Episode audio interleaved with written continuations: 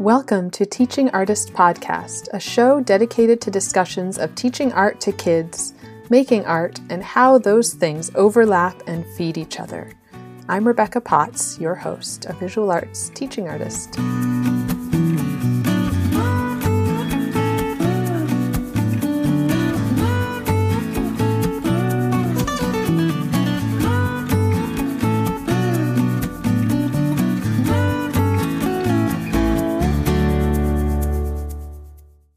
Thank you so much for listening. I'm excited to share this conversation with Tracy Brown. Before we dive into this week's episode, I have a few announcements to share. Our spring exhibition, Rise, opened on Friday, April 23rd, and will be up through June 18th. I just love what emerged as Maria and I curated this show. Here's a portion of our curatorial statement. This spring feels especially full of renewal as we begin to rise from this pandemic, as we raise up our voices for justice, as we bloom and rise into the light. When we shared this open call with the theme of rise, we had these ideas in mind. What emerged encompasses the hope and transformation of this season and this strange time, as well as a darker side of renewal. What is lost as this world changes? As we rise from the ashes, what do we leave behind?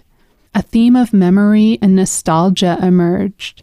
Plants aptly appeared in several works, literally growing and rising, or metaphorically creating space for considerations of finance, feminism, and motherhood.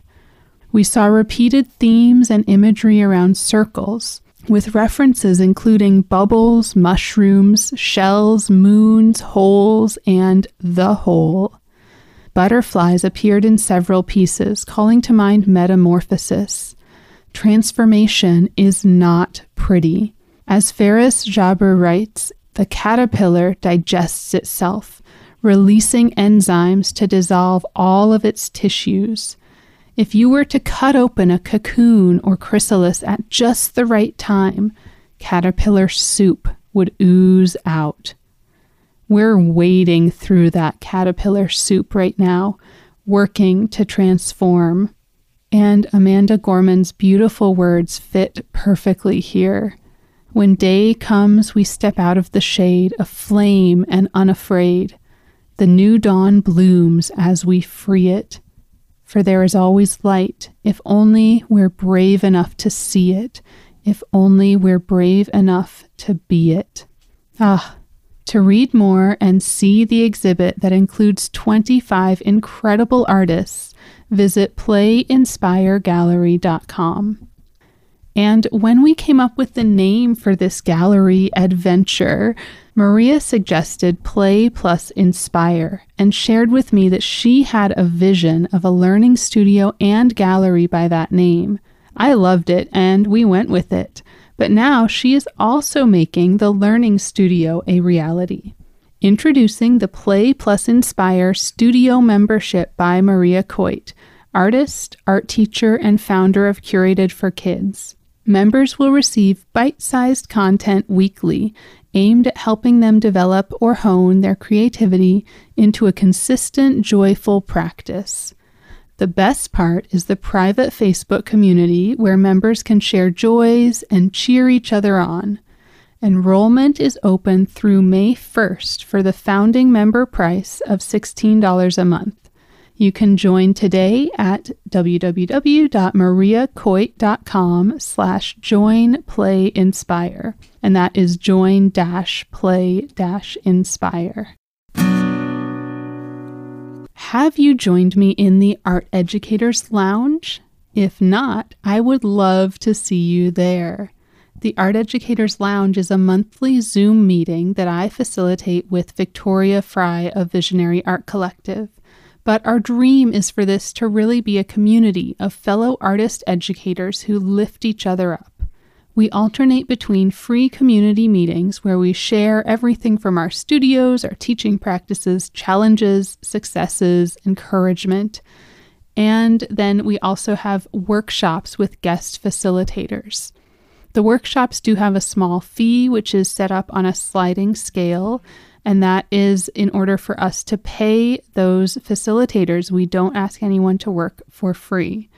This morning, I'm recording this right before releasing on April 24th. So, this morning, we had an incredibly helpful and meaningful workshop with Alicia Mernick, who led us through an identity mapping project that she does with her students. We unpacked our own identities and biases while also discussing how to facilitate this kind of work with students.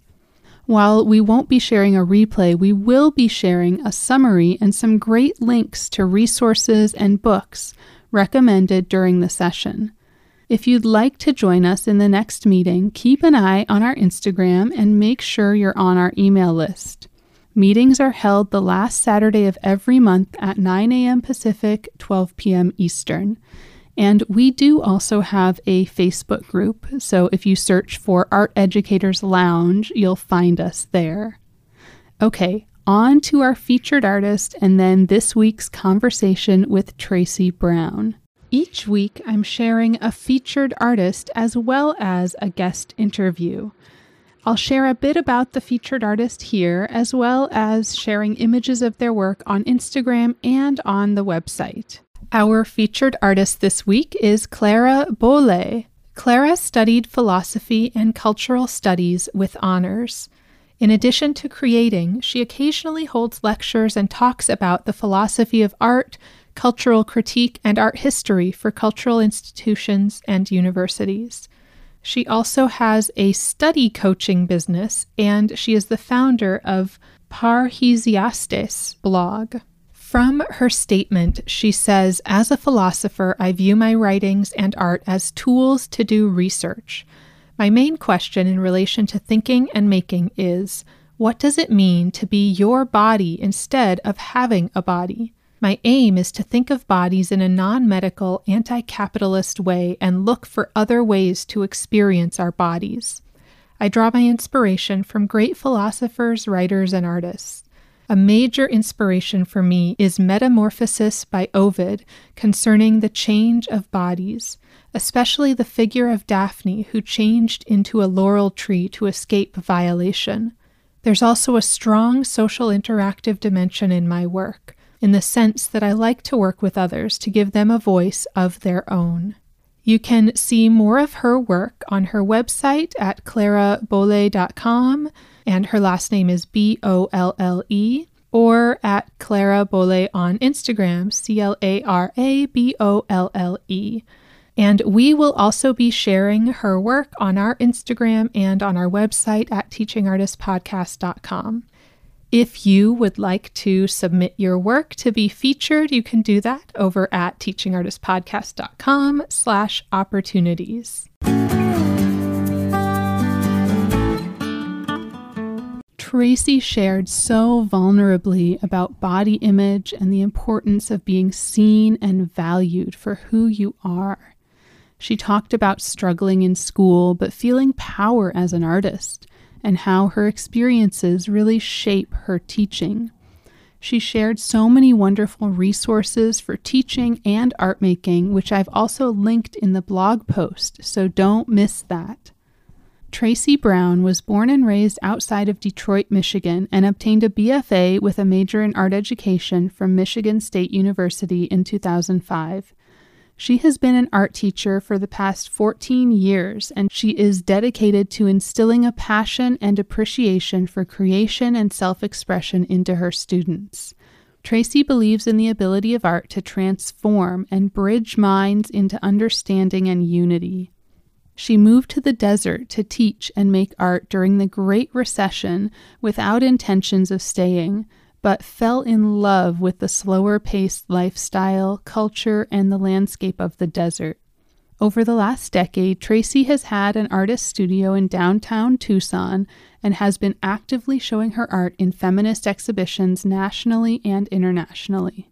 Her work has been on display in group shows in venues such as SOMArts Cultural Center in San Francisco, Denise Bibro Gallery in New York, Gallery 825 in Los Angeles, the National Steinbeck Center, the Women's Museum of California, the Untitled Space in Tribeca, and Song Institute of Contemporary Art in Gimpo, South Korea.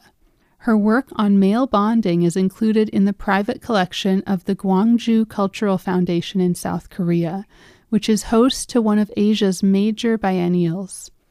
She has had her work on display next to and juried by artists such as the Guerrilla Girls on Tour, Lynn Hershman Leeson, Mae Wilson, Sylvia Sleigh, Beverly Buchanan, Susie Lake, and Faith Wilding. Her work has been included in exhibitions juried by directors of major contemporary museum art collections, such as Rita Gonzalez of LACMA, Maria Medua of San Francisco MoMA, Lynn Russell of the National Gallery, along with Eleanor Heartney, contributing editor to Art in America, Art Press, and more. Tracy has had work published and referenced in Elle Italia, Marie Claire Brazil, Dazed Digital, Bullet Magazine, and the Huffington Post, to name a few. Ah, such a powerhouse artist. Let's hear from Tracy. I am here with Tracy Brown, and I'm excited to hear about your journey. And that's always a good starting point. Could you kind of walk us through it? How did you become an artist and then also a teacher? Sure. Yeah, of course. First of all, thank you for inviting me to be on your podcast. I'm a fan. Yeah. yeah, I'm super excited to be a part of this. My journey as an artist, I actually reflecting on this question, I didn't realize how early that journey started. Uh. I so basically I have a memory as a small child of holding a paintbrush in my hand and living in the desert, which I didn't even understand what that meant. But my first 2 years of education my family lived in a town called Plymouth, Michigan, about 20 minutes outside of Detroit. And we went to, my brothers and I have two older brothers. We attended a Montessori school called New Morning School. And those first two years of school, I don't remember anything except creating. All of the learning was project base. Mm-hmm. And we did a lot of drawing and painting. And I remember telling stories and always illustrating them with like collage and mixed media fabrics and fur. And we had a lot of one on one assistance. And I remember doing paper mache and plaster molds. I realize now how much it really shaped my learning style and connection mm-hmm. to becoming an artist and educator. When I was in kindergarten, the second year, my parents decided, and the school decided I should repeat kindergarten because socially they thought I wasn't ready to move on. And we moved over to Remington, which was just a district over. And the schools at the time, I guess, were supposed to be a little bit better. But I don't remember having art until mm-hmm. maybe like third or fourth grade. And it was such a disadvantage. Yeah, it was such a disadvantage for me because I was definitely that kid who needed that form of expression. And, you know, I was pulled out for reading and math. And it was really hard on my confidence as a small kid to not have that until or at least I don't remember having it until like maybe fourth grade and just being so stoked every week to go to art class.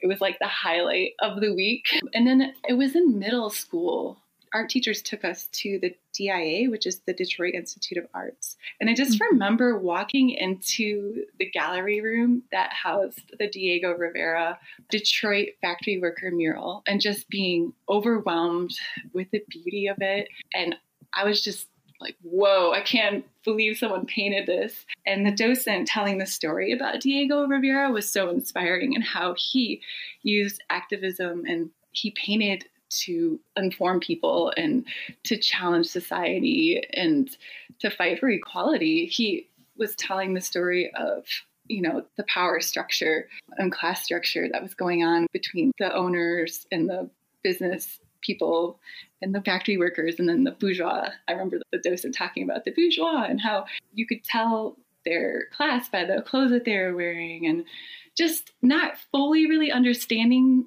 the whole class thing at the time, but getting the idea that art can be used as a form of communicating, a form of power, and for social change. And I mm-hmm. just, that really influenced me. And in seventh grade, since I was kind of in the lower track, those of us who are in education know that sometimes when students feel like they're not getting it, like I know my math class, I struggled in so hard, and a lot of the kids did, there's a tendency for behavior issues to arise. So I just remember being in those classes, and it was in my art class in seventh grade where I remembered sitting alone and watching all of that distraction fade away and getting lost in the process and my teacher noticing my enthusiasm for it and nurturing that and that moment where everything clicks where i started to see like the negative space and how different parts of the painting and drawing were related to each other. So that's really when I knew, okay, this is soothing. This is good for my anxiety. This is where I belong. And yeah, from there, I just took all the classes in high school that I could. Every semester or quarter, I had another art class. I remember my high school counselor pulling me in and saying, you know, if you want to go to a four year school, you really need to catch up in your math and science you have to take. and I, just being naive, I was like, oh, I'm going to art school. I don't need those classes. And they were like, okay. Yeah, I definitely kind of paid for that a little bit when I did get into four year university because my parents basically they were supportive of all of their children and us but they were highly encouraging me to go into either education or graphic design which was okay for me because i i really loved working with kids but because I took so many classes in high school, I did have to take quite a bit of remedial math and science. So that was a bit of a struggle. But mm-hmm. yeah, I've always been an artist. I've always loved art. I've just been inspired by a lot of great teachers, mostly female teachers and professors. When I got into college, I actually went to, well, I did a couple years of community college because I just wasn't quite sure where I wanted to go away. Like I knew I wanted to be an art teacher, and I just kind of the transition for me was kind of a big one. Like just making that leap from being uh, at home to going to college, and I just wanted to kind of take my time and you know work on my GPA and the skills I could, the general requirements to get out of the way there. So when I went to Michigan State, I took a lot of ceramic classes, which is interesting because now I'm more of a 2D artist. I prefer painting and drawing and mixed media. And I remember professors always trying to get me to convert over to studio art. And uh, it was kind of interesting how they were like that with our art education majors for some reason. Hmm. But yeah, I just felt really inspired by I had one professor, her name's Deanne De Simone, and she was super encouraging of especially female artists in the class and of me. I felt like she was just kind of that one professor that made me feel confident in myself. And it was just really her encouragement led me towards the interests I have and my subject matter and the focus I have on women in arts and women in the media and repetitive images and feminism. So that's the beginning of my art story. Yeah, well, there's so much there. You know, I love hearing about Montessori school and how your learning at such a young age was really like project based and story based and you know there's so much more there but just thinking about oh, that how do you think that has influenced your teaching i think it has i have a lot of students who i see that little girl in the student who's really shy or nervous i have a lot of students who have learning disabilities or ieps or mm-hmm. in special education and I want all of my students to feel safe and like they can be successful in art class. And I try to share with them my story of how I did struggle in like the common, like the core classes. And, you know, I used art to express myself and my anxieties and how art can be used as a vehicle of change. Mm-hmm. So I definitely think it influenced how I connect to my students and relate for sure. Yeah, and that idea of like your teacher nurturing you as an artist and just helping that happen and then kind of like paying that forward as a teacher. Yeah, definitely. I feel like I am like a combination of very like when I start the school year off, I'm very structured and like kind of strict but loving. And then mm-hmm. like my nurturing becomes more in the forefront. I just have such a, a love for my students and so much compassion for them. I feel like as you got older, that sort of nurturing, it sounds like continued in some ways. And, you know, I love hearing about the professors and the female professors that really pushed you forward and inspired you. Yeah. You know, that feels like an extension of the teachers when you were younger, kind of encouraging you to keep making art, keep taking the art classes. Yeah, definitely. It really was because, you know, in my experience in my passion and love for art, I don't think that I was taken seriously per se from mm. maybe some people in my life that had good intentions, but it was very difficult for me. I would say I wasn't the most advanced artist when I started, but I just loved it so much and I would just do it all of the time. And I never stopped doing it because I wasn't the student making the most realistic art, you know, because I experienced along this path, like some people have a certain understanding of art. If they haven't studied art, it's supposed to look like a photo or realism mm. or representational. And for me, it was kind of a struggle of like just getting the expression out and mm. having that valued. And I try to, because I see, I get a lot of students who are very talented,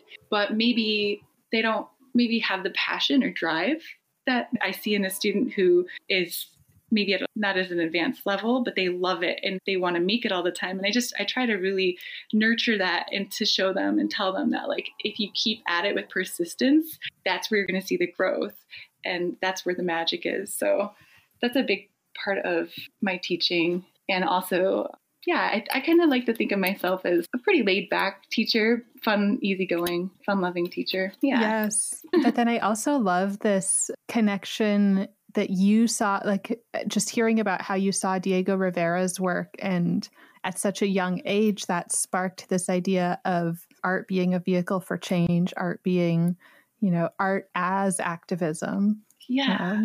Yeah, like bringing that into your own work. Does that also come into your teaching? I would say it comes into my teaching. It definitely it comes into my work a lot. I could talk mm-hmm. about that. I do try to bring that art as activism into the classroom when I can by exposing my students to artists from a diverse background and telling their stories and also like telling them how I've used activism in my background. The way that I like to bring activism to my classroom, one of the concepts I try to teach my students outside of just art and education is citizenship and community. And I have a really mm-hmm. big focus on that. And I try to reinforce my students to speak up, you know, when they think something is wrong or mm-hmm. when they, you know, I try to show them how they can use art to articulate when they see something that's unjust in the mm-hmm. world. And I tried to show them artists that they can relate to on that level. And recently, one of my favorite artists that we talked about was Hilma af Klint. And mm-hmm. my students really seemed to connect with her work. And we did have a chance to talk about the underrepresentation of female artists throughout history and BIPOC artists. And mm-hmm. I've really been inspired recently by connecting to Victoria and Visionary Art Collective. And actually, that's how I discovered the Teaching Artist podcast, is just by networking online and making those connections. And yeah, yeah it's been so cool. I feel like it's kind of reinvigorated my excitement about teaching and just like going deeper into the content of contemporary artists. So the last couple well the last lesson i did with them i actually got off of visionary art collective and then i did a lot of like slideshows and videos on it but we did mm-hmm. my personal mural oh, and yeah. it was so great to connect all of the contemporary artists with the lesson and i've noticed over the years that i've kind of like gotten into a habit of maybe not always i don't know you can kind of get comfortable in your teaching style where mm-hmm. it's easy to teach what you've taught in the past or to not always expand your curriculum. So it's just been nice to get inspired to teach new artists. And some of the artists that were in the lesson, I found that my students really connected with. And it was so cool to teach them about Lady Pink, Alex Diaz, and mm-hmm. there's an Afghanistani artist named Shansi Hansen, I can't pronounce it. She told her story about what it was like to live in Afghanistan and be one of the only female street artists and wow. the struggle that she's overcome. And the kids were just really into her and Lady Pink specifically. Mm-hmm. Lady Pink really talked about also being the only female graffiti artist back in the 70s and 80s and how she had to really work so hard to carve out her place in that group in history. And she talked about being an immigrant and a dreamer. And I noticed that my kids, they just loved this lesson so much. And she talks about that you can become who you want to be. If you want to be mm-hmm. a successful artist, to keep chasing that and you will do it. And I just, as far as art and activism, I just, I really want my students to, you know, just get exposed to a variety of contemporary artists and know that they can be successful. And if they want to convey a message in their art, that's the kind of art that the world needs. Yeah, absolutely. I love hearing about how impactful those artists are and then also were you sharing videos from the artists or yeah. were they did they come and you know virtually visit the class or was it more just sharing videos it was more sharing videos. I wish yeah. they could just be so amazing. It was through video and discussion mm-hmm. and just looking at their work. I've just been looking for ways to connect to my students with this COVID. It's been so hard and just going deeper and richer into the content and giving them mm-hmm. something to connect to has just been making it such a big difference. It's I don't know what your experience is, but it's been different. It's been kind of hard to make that connection and build that relationship, which is such a huge part of being an art teacher is building that community of safety and camaraderie. Yes, absolutely. And what is your teaching situation now? Thanks for asking. Yeah. I'm like, we should talk about yeah. how does it look like? yeah.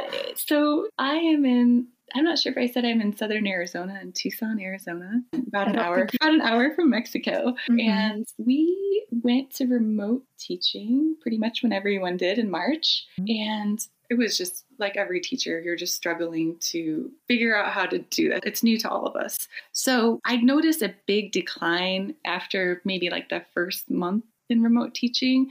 The first month it was going pretty well as far as students touching in and handing in work and keeping up with assignments. But as time went in on, I'm not sure how it was across the entire United States, but in Arizona, our legislation, they said that the kids, they couldn't have their grades go below whatever they, the grade that they had before we went to remote. So they could only bring their grade up. Was that similar to your situation or? Well i feel like i'm a little bit disconnected because i'm a teaching artist. I work through a nonprofit that sends me into the schools which has meant that i don't have to do grading. So i'm a little bit disconnected there. Okay. like i create curricula and you know teach in the classroom but the classroom teacher is always there uh-huh. and it's thought of as both you know teaching the students but also sort of professional development for the teachers okay because wow. i only i'm not there all the time like basically each student gets 10 lessons throughout their oh. whole year oh, and wow. the rest of the time they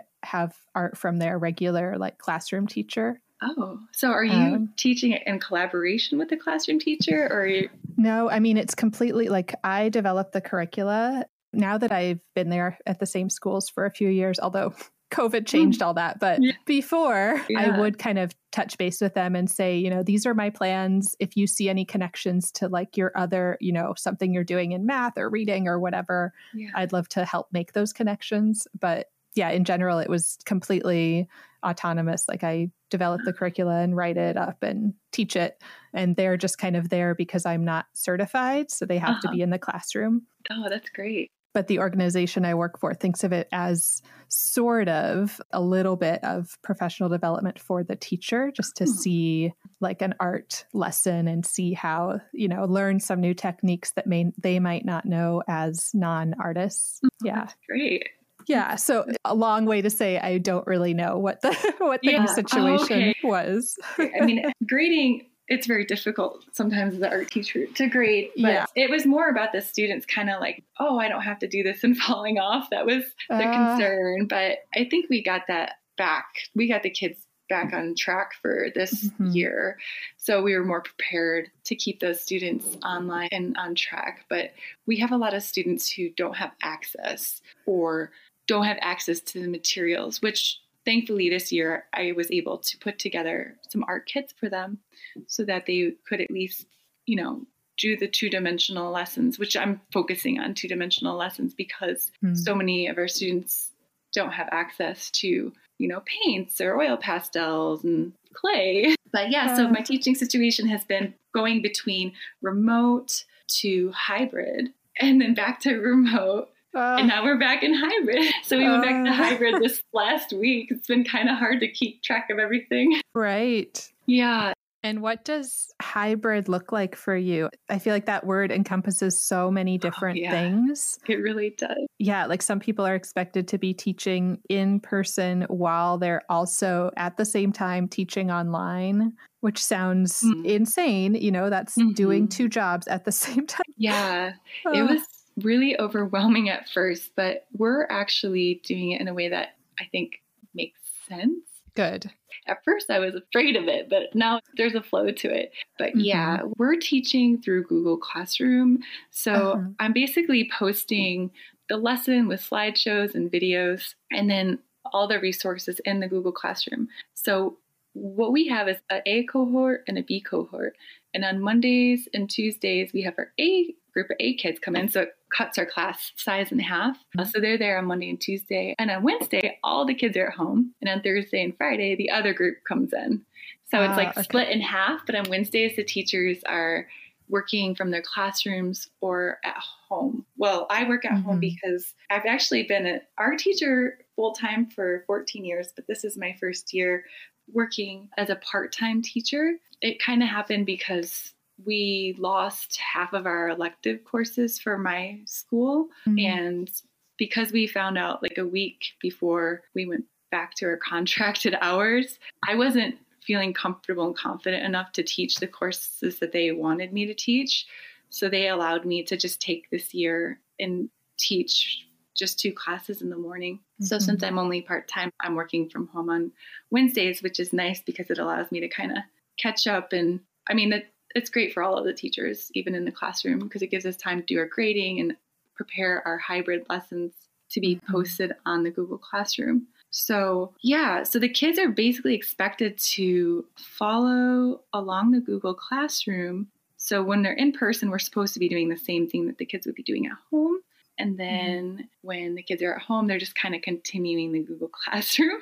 So, ideally, that's a beautiful layout to just continue. But in reality, it's been a little more tricky to keep the kids on path. So I do find that it's kind of slowing the curriculum down, but mm-hmm. it's okay. We have to be kind to ourselves and, you know, be flexible in these strange, unpredictable times. Yes, absolutely. Yeah. Uh, yeah, I feel yeah. like flexibility and grace are like the big words for they me right are. now.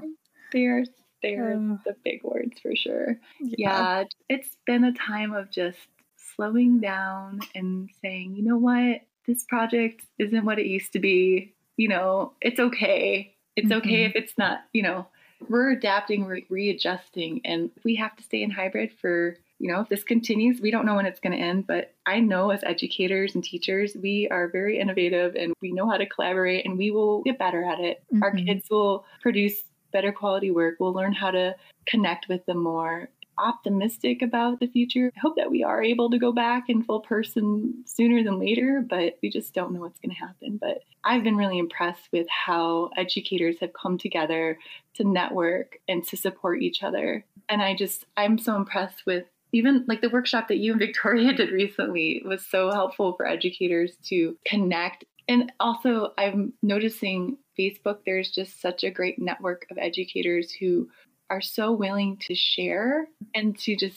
help each other out. It's really inspiring. Yeah. Uh, well, I'm so glad to hear that that was helpful. I feel like sometimes putting things together and just kind of putting them into the world, mm-hmm. there's a lot of imposter syndrome. And then there's also just this, you know, like similar to my teaching right now where it's all video i feel like sometimes i'm putting things out and i have no idea how mm. they're landing yes uh, yes i know and i hear you with feeling that sense of imposter syndrome i feel like i had that mm. with getting myself out there with my art at the beginning yeah. I don't know when that goes away. does that ever go away? I don't know. I think it's actually, I think it does. I think you learn to step into I don't know, over time, it, or maybe it doesn't all completely go away, but it gets easier. Mm-hmm. You know, it's quieter voice in the head. Right. Maintain it a little bit. Keep it at bay. Yeah, yeah, keep pushing it back. Yeah. Oh. I also I put a note when you talked about encouraging students to sort of speak up when they see injustice. I wrote that down because there is teaching tolerance has a set of standards I'm not sure what the standards are called. Something or tolerance and justice stand. I don't. I'm not sure. I'm going to like butcher the name of what, what they label their standards, but that language is almost word for word one of the standards. Oh wow! That you're encouraging students to speak up when they see injustice. So yeah, that might be. And anybody listening, teaching uh, tolerance is a great resource. Yeah, I'll have to check that out. You know, I recently came across the anti-racist art teacher. I think that's what it's called. Yeah. They might have had some article on there about that. Was that? They probably did. Yeah. They're such a great resource. I'm trying to make it a habit mm-hmm. to uh, start reading like at least an article every week or so to get back into that practice of nurturing, just expanding within my own field of being an art educator. Sometimes I feel like I get a little out of balance. I know you asked about like how your teaching informs your practice and your practice informs your teaching. Yeah. yeah. It's just been one of my goals this year is to amp it up a bit with the education articles. Yeah, I feel like that's a place where I don't have very good balance either. It's hard mm-hmm. to make that time for mm-hmm. reading and then also reflection, especially, you know, when you're reading about bias and trying to be anti racist, that there's so much inner work and reflection. And another, you probably know this one, but I recently interviewed uh, Flavia and Sydney, who started Adding Voices. Ooh. That's another really fantastic resource and they have a Patreon you can join, and they do, I think it's monthly newsletters that have lesson plans and then a ton of information and resources about, mm. you know, artists, but also like the context around the artists, articles to point to. Yeah, just tons of great info. And they, they, you know, said it's a newsletter, but it's really they put a lot into like the design of it. So it's like a beautiful, almost more like a magazine. I'm going to definitely check that out. Oh, that sounds amazing. Yeah, those adding voices, anti racist art teachers, they're doing so much wonderful work. Yeah, I'm excited. I feel like connecting and networking with other educators is so important, mm-hmm. other art teachers. I know, yeah. like my first seven years of teaching, I was at a charter school and I felt so isolated as an art teacher because I was the only mm. one. Yeah. And yeah. When I moved over to the public school, we actually hired a second art teacher who's just wonderful. My second year there, and it's just like opened a world of sharing and encouragement. And I just can't imagine being the only one again. But I was thinking about it and just reaching out to other educators like this whole COVID experience has really, as much as it's disconnected us, it's in some ways made me feel more connected to the art world and art teachers. Mm-hmm. And I just think that's a really valuable thing that I've learned during this time is to reach out, not just to art teachers, but like even my own art practice, because I have been focusing on, you know, having the extra time to build my practice and my art business and just learning how to reach out and network with other people has been a big theme this year. I've learned so much. I feel like I've grown a lot from it. Oh, I love that.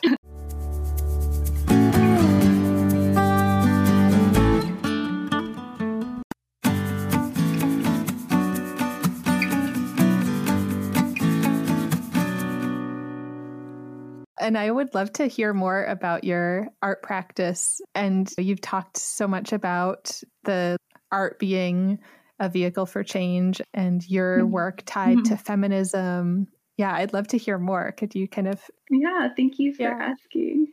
I'm excited to talk about it. I would say that I create a lot of work around women's issues and my personal experience as uh, navigating our contemporary world, I guess. I started making art as a child, of course, but as I got older, I started using it as a way to cope with anxieties and depression and just trying to process feelings. And I struggled a lot in my youth and early adulthood, and it's still something that I always have to work at. But I struggled with body image issues and eating really bad eating disorder mm-hmm. that was really altered a lot of my college years and young adulthood and made it very difficult. But I started to use my art to process the feelings and the aloneness because when you're in an addiction like that and you're hiding it from people and you have so much shame, you feel mm-hmm. isolated. Mm. So I use my artwork to cope with that sense of isolation and just like to process the anger I felt and the embarrassment that I was going through. And, you know, through studying female artists in college, I had some really amazing professors who introduced me to a lot of feminist artists, and I really connected with them and the struggle that a lot of them were going through. And by studying feminism and these particular artists, it helped me to process the world and understand how I'm not the only one going through this, and there's issues as women that affect our place in the world. And some of the artists I was really drawn to were the Guerrilla Girls, Barbara Kruger, mm-hmm. Jenny Holzer. I studied a lot of Bell Hooks' work. She's visionary thinker and writer. We read a lot about her in education classes, and like I did a lot of work with reading her work as a young adult. And I was mm-hmm. heavily influenced by Jean Kilbourne and her book, The Deadly Persuasion. And she talks about how, like, the media can really alter how we see women and basically i started thinking about those issues in my artwork and in my own life how repetitive images have like a power. Repetitive mm-hmm. images and messages have a real power to shape how we see ourselves and how we see each other and treat each other. And i was tired of seeing this repetitive image of woman being overly sexualized. And I don't think there's anything wrong with being empowered with your beauty and feeling sexy or anything like that but like just having this limited role of an image of how like a very small percentage of the population even looks and how advertising and media really exploited that and mm. how that limits the roles of women and i just wanted to purge that image from my own consciousness so i started making a lot of imagery cut out from magazines and art history books and inspired by movies. And I made a lot of video art. And I just I wanted to just it was almost like that act of when you have an eating disorder whether you're you know there's so many different types of eating disorders but I kind of fluctuated between you know not eating to over exercising to binging and mm-hmm. purging. And like for me my art just became this purge. Like instead of throwing up I wanted to just purge through my art and to just reject these images and kind of it was my way of taking back power when I felt like I didn't have power. So mm-hmm. that's how I started working with feminist art and the imagery, a lot of the imagery that I work with, and just getting involved. I connected with the Women's Caucus of Art and when mm-hmm. I was 30, and I had the most amazing experience. I got to be in an exhibition with one of my favorite artists, the Guerrilla Girls, in San Francisco. And I remember going to the show, my work hanging next to them.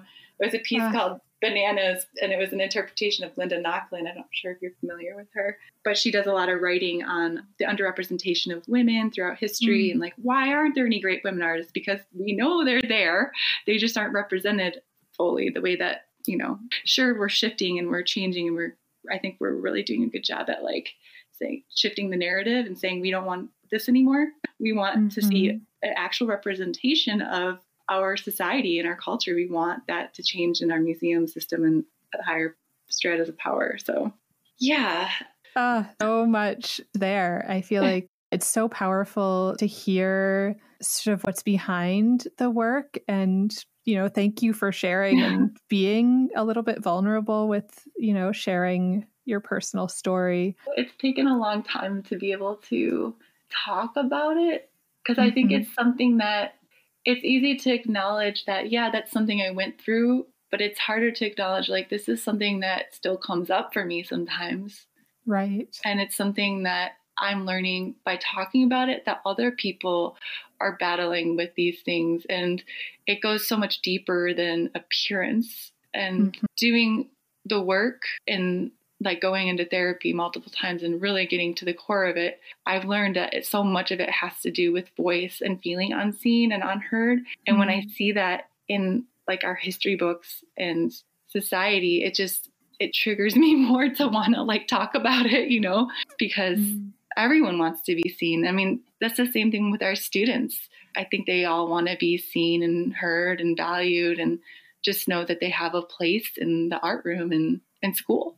Yes, absolutely. And I think sharing these stories is really, really important. Thank you. Yeah, thank you. Yeah. I'm noticing too with your work that, like, some of the recent work you've started adding more text, like really clear, you know, talking about this being seen, heard, valued. Inclusion matters. Like, you know, these words that are right there in the work. When did that sort of shift happen? Or is that do you see that as just it's going to be part of this sort of series? Yeah, I guess it's yeah. too many questions in one, but that's just okay. thinking about text in the work. Yeah. No, that's a great question. I think I'll play around with text in the work more. mm Some of my inspirations that I was talking about as far as artists included Barbara Kruger and Jenny Holzer. So they always yeah. come to mind when I think of text and like feminist art. Right. Uh, and also the Guerrilla Girls, they're always using text. And that series, I was imagining them as like billboards and like public. Yeah, like public art or murals. Yeah, like public art, but also like the, uh, what are they, they broadcast them? Like a public message like oh yeah like a public service announcement yeah i was thinking of like these big public service announcements uh, like on a billboard and i just wanted to, people to like stop and look at them and think about it a lot of the imagery that i was using was from famous historical artists like male artists mm. and the reason i use them is because i kind of was thinking about like that pop art like bringing attention a lot of people recognize these images but then there's a message and there's they're altered and they're there's more to it. And before COVID, I did a lot of markets and you know, I do live in. Arizona and I've done a few like very social distanced markets outdoors here. Mm-hmm. And I find that it's a way to kind of bring people in and to open a dialogue about the work. So say, hey, I recognize that looks kind of like a Botticelli painting. Yeah. What are you doing with that? What is the meaning? And then mm-hmm. that's like a doorway to open up the conversation about women throughout art history and underrepresentation and like getting them how art can be used as a vehicle for change and speaking up for oneself. Yeah, and that also makes me think of the platform All She Makes, mm. that their yeah. directory. And then I think Art Girl Rising is also creating a directory. Definitely. Actually, I'm glad you brought them up. I am a fan of both of their platforms, and I recently had the honor to be included in the All She Makes directory. So awesome! Really excited yes. about that. Doing such good work, and you know, I love the statistics that they share too, mm-hmm. where it's like we're seeing like inching forward, but there's still such underrepresentation. I know, and it's crazy because when I look in my classroom, it's mostly female artists female students and that's what it looks like at the college level too. But then once we get up into like the higher level of auction houses it's dismal it's very low yeah. unbalanced. Uh, well we have to keep pushing.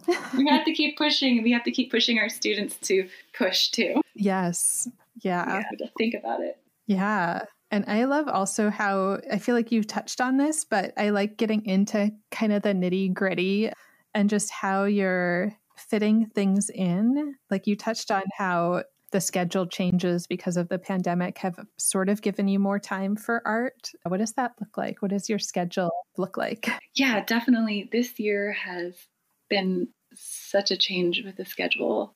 I feel like it's really made space for me to be a better educator and also focus mm-hmm. on my work a regular schedule for me is I will go into my classroom, well, when we're hybrid, and I'm there from about 7.30 till about 10.30 or 11. And then I usually come back and I go to my studio and I create or I do, I find that I'm spending actually a lot more time this year working on the business side of my art practice. Mm-hmm. So I spend a lot of hours just updating my website, my shop, getting myself out there, taking classes. I'm taking a class with Bridgette Mayer Gallery and learning how mm-hmm. to present yourself as an artist to galleries. And I'm part of the Art Queens with Kat from Create Magazine. And that has been mm-hmm. such a huge inspiration for becoming more of like an entrepreneur and taking my art serious as a business. I've over the past 10 years I've had the chance to really ex- exhibit my work, but you know, it's funny just because you're exhibiting your work doesn't mean you're actually selling a lot of it.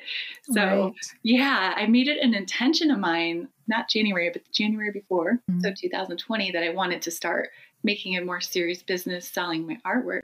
So I spend a lot of my time when I'm outside of the classroom focusing on that aspect of my art and submitting to exhibitions as well or magazines mm. and just like taking classes and networking is a huge thing for me.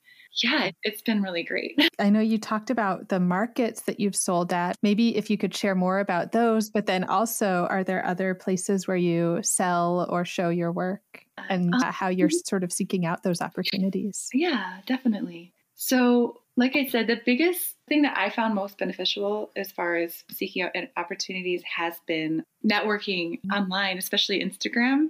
It's mm-hmm. such a mm-hmm. great tool for meeting other artists and like getting involved with people who have platforms like yours or mm-hmm. All She Makes or Visionary Art Collective, but just reaching out to people. I find a lot of call to arts online and on Instagram. Also, I've been just most of the sales I've made, honestly, I've had people just asking me to buy my art through Instagram.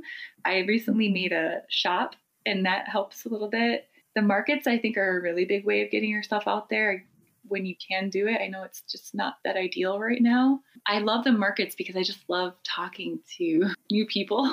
You know, we've been so isolated, so it's nice to connect, even though we have to have our distance and limitations there, but it's a great way to get yourself out there. And I do that by making prints of my work and getting professional mm-hmm. photos of my work done and making stickers and buttons and things like that. Mm-hmm. Yeah. But like I said, I think Instagram has really been the biggest tool for networking. And now I'm just trying to build my newsletter because I know that algorithms are always changing on these social platforms. And I just really want to be able to keep in touch with people that I meet and keep that dialogue going that way. Right. Yeah. So I would say just to like go online and for opportunities, follow artists. If you like their work, reach out to them. I mean, mm-hmm. every artist likes to get a message in their inbox and letting them know that you connect with their work on some level. And even like mm-hmm. I recently I had a young woman connect with me through email. She found me on Instagram and wanted to do an art mentorship. And now it's more of a friendship, but we, you know, it's so cool that we live in this era where we can just see work that we would have never seen before. And I think it's a really powerful time for women too, because I think mm-hmm. that if there's an art movement that is going down in history, it's going to be how women have come together to create their own community and change the art world on that level. I know it's not just women doing that, but I see a lot of female artists that are just so collaborative, just like teachers, just so sharing mm-hmm. and giving and encouraging. And it's so cool. It really lights me up. Yes, absolutely. I love that. And I feel like this is a place to give like a little shout out to some of the other women I see building those communities. And we were talking a little bit right before this about the work that Lauren Francis Evans is doing with Artist Parent Academic. And then there's Kaylin Butine, who created the Artist Mother podcast and has like built that into a whole community that's just incredible. Yeah, women building up other women. Amazing. Yeah, no, it is amazing. And I have to tell you, I've got the most inspiration I've gotten in the past year and a half has been following female podcasters. Ah, yeah. Yes. And just like the jealous curator and I like your work. And it's like how I've, I'm like, okay, I got to follow that person now because I heard about them on this podcast. And I'm like stalking all these internet like art pages, liking everything because it's so, I don't know, I just, I love it so much. And it's really breaking down barriers. I don't have children, but I love hearing about how women are pushing back against that stereotype that you can't be a parent or a mom and make art and be taken seriously. And it, it's just yeah. so powerful what women are doing right now through their own means of just saying, nope, we're not going to take your old way of doing things. We're going to make a new way yes. of doing it. And I feel like, you know, maybe this isn't so much along gender lines, but mm-hmm. a lot of the inspiration for this podcast is trying to break that stereotype that you can't teach young people be a serious artist. Yeah. You can't be a, you know, elementary mm-hmm. or middle or high school teacher mm-hmm. and still be a serious artist who's respected as an artist. Yeah. It's yeah. powerful and that resonated with me because it can be lonely when you feel like you are taking your art career very seriously and you're a teacher and then people don't take teachers seriously sometimes. I don't know. Right. I think it's shifting, but like there's been that stereotype. And I, love to see mm-hmm. that people are breaking that apart. And I love that about the work you're doing and Victoria's doing and mm-hmm. with Visionary. It's just it's so inspiring and I just really connect with it. I'm I'm really honored that you had me on your show today. Oh, I feel like, you know, it's so powerful to hear the stories of other people that are kind of doing the same thing, yeah. pushing forward with art and still, you know, passionate about teaching, kind of juggling both things. And being a parent on top of it. I'm just like blown away by that. I yeah. hear you learn to manage your time better. Yes, lots of multitasking and squeezing things into little chunks of time, or just, you know, it's not always pretty. Like I was talking about having my daughter jump into meetings. Yeah. She's in the background yelling while I'm trying to listen. Yeah. And I think we're shifting that too, just in general. Like it's okay that children are part of the picture, they're part of the work mm. life. And, you know, we don't have to have this old mold of functioning. Mm. You know, like it's okay if you're on a call and your child pops in because it's just life. Mm, yes. I don't know why we have to have such barriers around what's okay and what's not. And I think those are things that have also held women back too, you know? Mm. Like, why can't I have my child popping in and making a noise when I'm at work or something? Yeah, I don't know. Right. I don't know if that makes sense, but it does totally. yes. I think that's so powerful. So, do you have any tips that you would give a teacher kind of just starting out? Or I like to think of it as what you would have told your former self. I would have told my former self that it's okay to be kind to yourself. Mm-hmm. Don't overextend yourself, especially that first year. I know there's a tendency as a new teacher for some of us overachievers to like take mm-hmm. on everything. It's okay not to.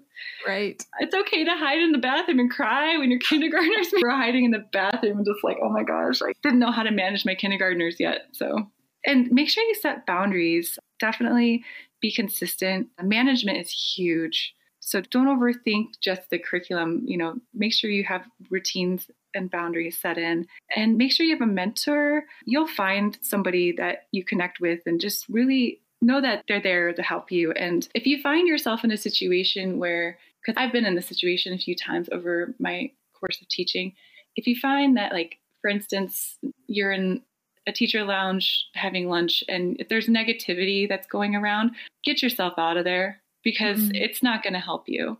Find yourself some positive people and stay away from the negative talk because our thoughts really do influence our experience. And I used to play tricks where I would make myself think positive when I first started teaching because it was so hard. I taught kindergarten mm-hmm. to 12th grade and the day, like, it really makes a difference. So just be aware of what you're letting in mm-hmm. and yeah, find your people. Yeah, I think that's really great advice. And the one that I keep coming back to and sort of struggle with a bit is assume good intentions. Yes, that's a good one. Which it's not always easy. Wow. yeah. yeah, that's good for all areas of life. Right. Yeah. I mean, it's so easy to, you know, even little things like my husband loaded the dishwasher in some way uh-huh. that I know is going to make these things like flip over and not get clean or whatever. like yes. stupid little and to assume that it wasn't intentional that yes. like he's not trying to sabotage, you know. I wish I had that a long time ago because yeah, it's a great one. Assume good intentions. Yeah. I love it. Okay, a few just like fun, more get to know you questions. Sure. One, you probably know what's coming. the big, broad question What oh. are you curious about? I am curious about what other teachers are doing to connect with their students when they are in remote teaching and even mm. in the classroom i find that my some of my classes particularly my seventh graders i'm only teaching sixth and seventh this mm. year I'm, I'm having a little bit harder time having them come out of their shell like i normally would and i'm, I'm concerned about you know what are some strategies that i can do to help with their social emotional uh, growth and making sure that they're having a positive experience and I don't know. I just I worry about am I doing enough?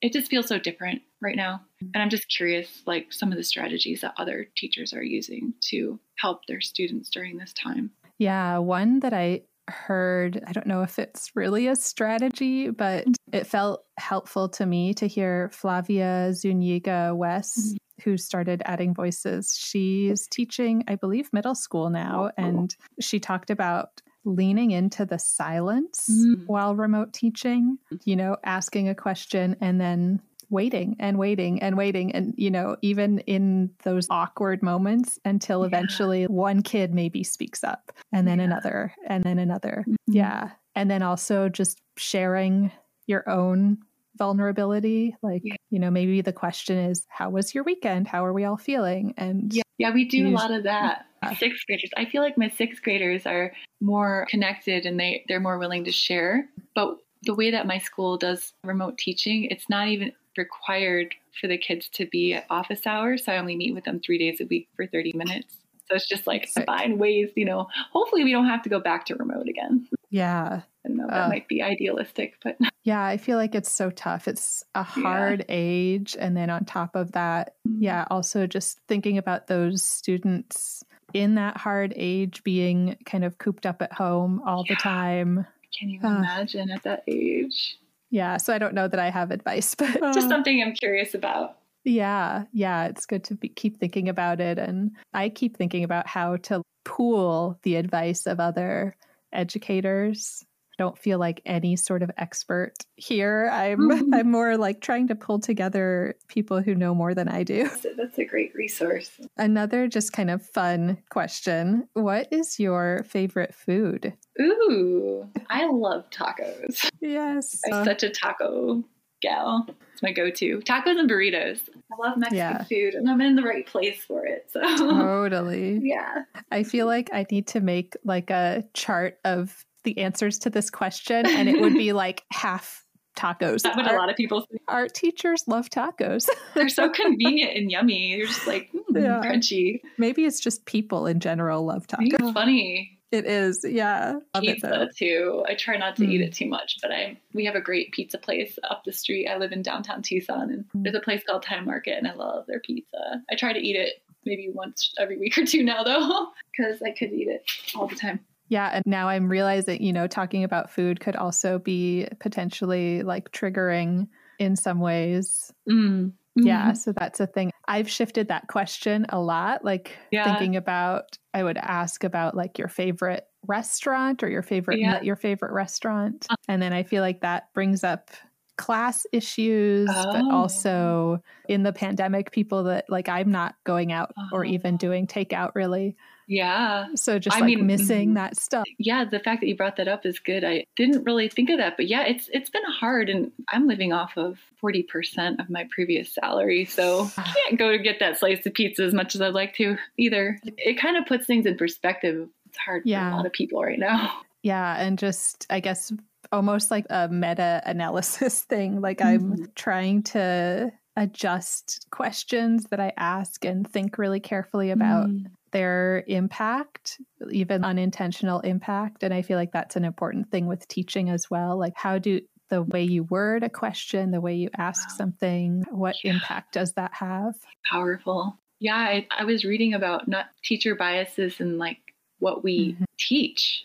For example, I feel most comfortable with painting and drawing and collage mm-hmm. but that might not, you know, how teachers can kind of fall into their comfort zone and how that's like a bias and yeah. how that doesn't always serve your student. So I'm working mm-hmm. on breaking out of my comfort zone right now and trying new things with my students, even though it's really hard right now uh, teaching. I know. It's been funny. I feel like I work almost exclusively two dimensionally but mm-hmm. I've noticed, like my students have told me, and even parents have told me that yeah. the sculpture units, like the sculpture lessons, are the most fun and the most, like the students have said they understand better mm-hmm. the processes. I've thought mm-hmm. sometimes maybe that's because it's not my comfort zone. I almost maybe it's a tendency to skip over things or to like get more complicated with the media mm-hmm. that I'm more comfortable with. This makes sense. So it's like I simplify because I don't know. yeah. No, that makes sense because you're teaching yourself as you're teaching them. Right. It does make yeah. sense.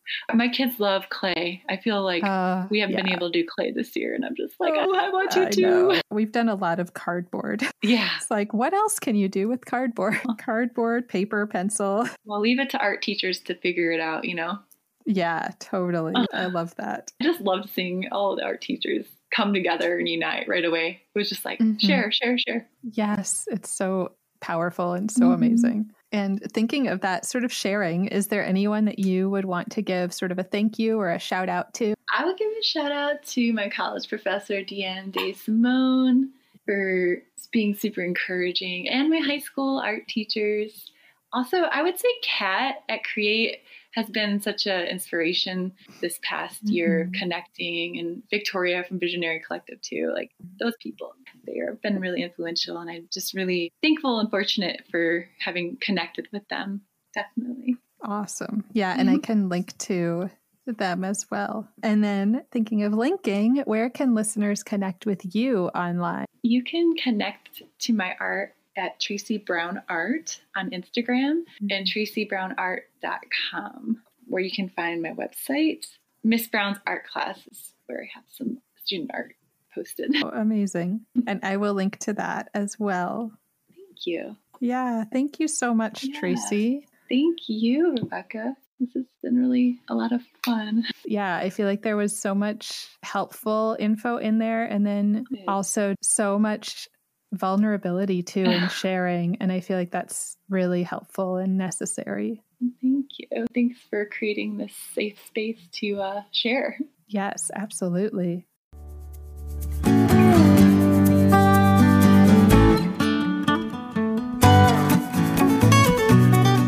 Thank you so much for listening. As always, you can reach me at Teaching Artist Podcast on Instagram or teachingartistpodcast at gmail.com. Who do you want to hear from? Please share your recommendations of teaching artists. And if you loved this episode, please subscribe, leave a review wherever you listen to podcasts, and follow me. It really makes a big difference. Thank you.